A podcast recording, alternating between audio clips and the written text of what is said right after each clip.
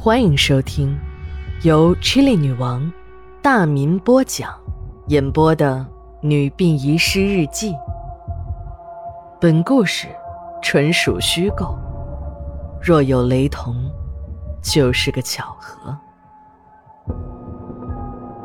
第一卷第三十一章。十一月九日，晴。今天。我轮休，这天气也特别的配合。中秋时节，风和日丽，阳光明媚。老公还特意的和同事换了班陪我去逛街。小豆包还是以前的老德行，一没有熟人在场，就很过分的亲昵动作，在公园里弄得我好难为情。他还在一边坏笑着说什么，和自己的老婆那是持证上岗。公园里的大爷大妈还以为我们是正在搞对象的小情侣。在我的强烈要求下，才算逃离了公园。老公又说，让我和他玩一个信任游戏，让我闭上眼睛，不许睁开。他拉着我的手，我不知道他又在搞什么。但我相信他一定是想哄我开心的。就这样，我们俩一前一后的就上了公交车。老公还煞有介事的让我当心，小心的把我扶上了车，让我坐在座位上。我正想睁开眼睛拉老公也坐下时，突然，老公神秘的趴在我耳根对我说：“座位是别人给让的。原来，大家把我当成了盲人。水族馆、时装店、超市，这一逛就是大半天。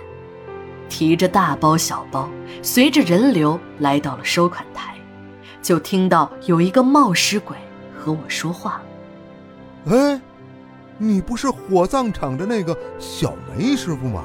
嘿，真巧啊，在这儿碰上了。那大哥的话音还未落呢，刚才还拥挤的收款台就冷清了，人们都闪到了一边儿。我们火葬场的威力大吧？我苦笑着。那个冒失鬼好像也发现了不对头，就不再作声。收完款，我和老公飞也似的冲出了超市的大门。再也没有了心情继续逛街，拉着意犹未尽的老公就回了家。直到晚上睡觉时，我还在闷闷不乐，小豆包就变着法子的逗我开心，老婆长老婆短的说着肉麻的话。我早就知道老公一定是又有什么不轨的企图，就还装作生气的样子，其实心里早就已经没有事儿了。做我们这行的，这样的事情会经常遇到。要是每件事儿都放在心里，那就真的做不下去了。果然，老公在一番大献殷勤之后，躺在床上，手就开始不老实了。可能小豆包是学医的吧，每次都能把敏感部位和尺度把握得很到位。我只有老老实实投降配合的份儿。这一次也不例外，我和老公正在兴头上，一不小心我声音大了些，门外突然传来了几声干咳。不用说，又是婆婆在捉老鼠了。老公停下动作，哎呀妈，半夜不睡觉你干什么呢？抓老鼠呢。五楼哪有什么老鼠？就是心疼儿子，怕这根独苗累着了。这么晚了，你怎么也不睡觉啊？明天还要上班呢。老公还要继续，我却是再也提不起兴致了。婆婆哪一点都好，就是对我们小两口嘿咻的事儿特别关注，弄得我们俩办这事儿就跟做贼似的。十一月十日，晴。我刚到单位，就注意到几个姐妹用怪异的眼神看着我，几个男同事还凑过来，一边坏笑，一边互相咬着耳朵。一看这阵势，就知道准没好事儿。还是秦姨年龄大些，低声告诉我：“哎，你昨天晚上又淘气了吧？快去把工作服换上吧，能捂严实点儿。”这时我一低头，才发现我露出的胸口上还有几个红红的印记，不是口红，是小豆包太用力亲出来的。这让我丢了大人，还让那几个坏小子着实的意淫了一把。这时，史馆长走了进来，一看脸色就知道又有了大事儿。果然，史馆长告诉我，一会儿有死刑犯来刑场执行死刑，让我们各就各位。其实啊，也没什么可准备的。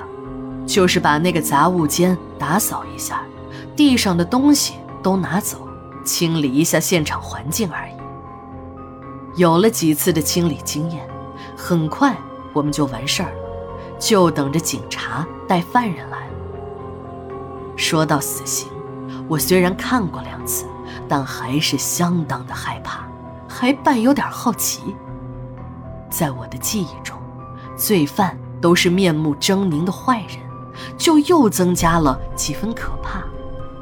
反正死的都是十恶不赦的坏人，我们呢反倒有点围观的好奇心了。我们几个姐妹就一边议论着，一边等待着警车的到来。时间很快到中午了，还没有警车的影子。我心里想，这年头什么事儿都开玩笑。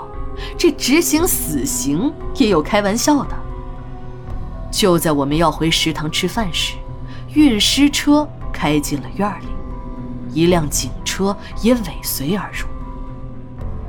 原来，死刑由于某种特殊原因临时改变了刑场的位置，就连运尸车的张哥手机也被收缴，直至行刑完毕才还给张哥。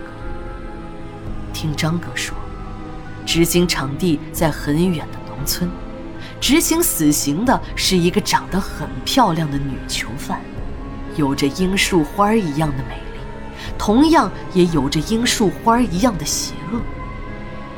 她是谈恋爱时，为了摆脱痴情的前男友，就把前男友骗到山上，为了消耗男友的体力，还找了个僻静的地方和男友嘿咻了一场。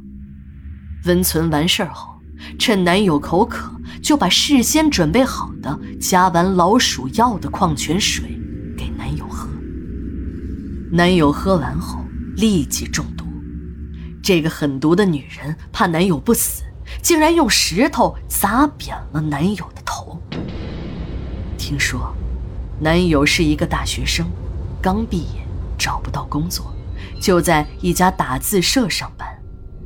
每月工资七百块的他，偏偏要去招惹那个心比天高的女人。刚开始，女方也许看中他的高学历，但学历毕竟不顶钱花。等女人有了新欢，想甩掉他时，才发现这个呆子大学生深深地陷了进去。已经另有新欢的女人，就想了一个永远甩掉他的办法。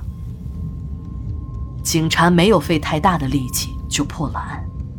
由于正在严打期间，犯罪情节又特别严重，法院就判了他死刑，上诉也被驳回。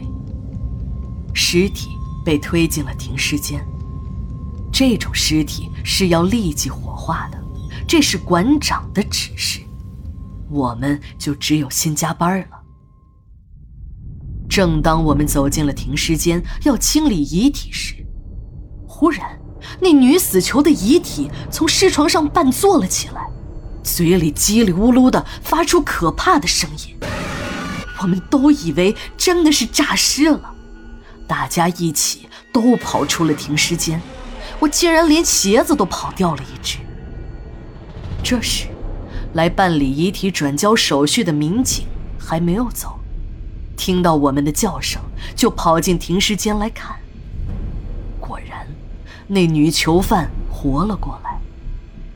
我得说明一下，亲眼看见过枪毙犯人，子弹从后脑射进去，从嘴中穿出来，法医还要用那个小铁棍一样的东西在枪眼里搅动脑浆，就是不死也会被绞死。但已经经过法医检验的尸体，竟然还能活过来，真是奇迹啊！刚才那女囚犯口中发出的叽里呜噜的声音，就是因为子弹打烂了舌头，说不出话，才会发出那种声音。眼前的一幕惊呆了在场的所有人，情况迅速地报告了有关的领导。不一会儿，大量的警车开进了殡仪馆。法院的领导让法医进去检查了一下，法医报告说。子弹在大脑和小脑连接处穿过，进入了口腔。当时犯人由于小脑受损，就昏迷了。经过一路的颠簸，到了殡仪馆又活了过来。领导也犯了难，要是采用注射死刑，就不会有这种事情发生了。可注射死刑的成本太高，院里暂时还配备不起。又有谁能意料到这百年不遇的事情会发生呢？要是在刑场上发现囚犯没有死，当时就可以补枪。但在这个时候，执行任务的武警已经回去了，这可难住了在场的领导。这时，女囚犯的家属不知从什么地方得到了消息，也赶到了殡仪馆。他的父亲跪在地上哭喊着：“古时候有一刀折罪，娃已经死过一次了，就放他一条生路吧。”警察拦住了想要冲进停尸间的家属，把他们都请到了休息室。领导们开了个碰头会，经请示更上级的领导，最后决定还是补枪。任务交给谁，就成了最难办的事儿。领导是不会去的，最后就推到了那几个法警身上。倒霉的，什么时候都是小喽啰。那两个法医可能是怕让他们去，早就躲到了人群的后边。几个法警商议了一会儿后，没有结果，就决定听天由命，还是抓阄决定吧。一个法警抓到了，一边小声骂着倒霉，一边把法医的白大褂穿在身上，把子弹上了膛，放入了口，走入了停尸间。我们就站在停尸间的外面，朝里望。由于那张尸床就在第一排，很容易就能看见。那个法警走进尸床，这时，女囚已经从尸床上坐了起来。嘴里依旧是叽里咕噜的叫着，法警大声的告诉他，让他躺好，自己要为他检查一下伤口。可能是出于求生的本能吧，他真的躺下了。法警一边假装检查伤口，一边从口袋中掏出了上了膛的手枪，冲着他的头部连开两枪。按照有关领导的指示。这次遗体就不用清理了，特事特办，直接火化。那女囚的遗体被装进了一个大尸袋，推进了化炉，随即按动了点火的按钮。今天从始到终，我都有一种特殊的恐惧，不时的就会想起那樱花似的脸。还有那不断传来的叽里呜噜的声音，一闭眼睛就看到被打烂舌头的嘴里还在不停的流着血。说来也倒霉，我回家路过一家狗肉馆时，正好店主在门口杀狗，那狗就掉在门口的一棵树上，一刀下去，血就顺着狗的嘴巴处哗哗的流下来。我险些晕过去，就一路小跑回了家。